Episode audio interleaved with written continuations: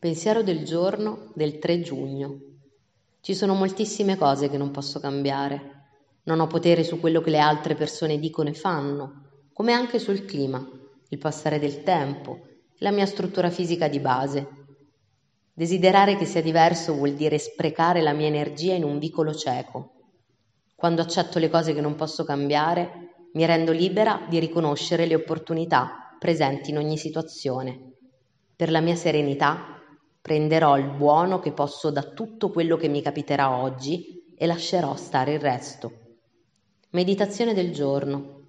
Quando trovo una porta chiusa, guidami verso una porta aperta.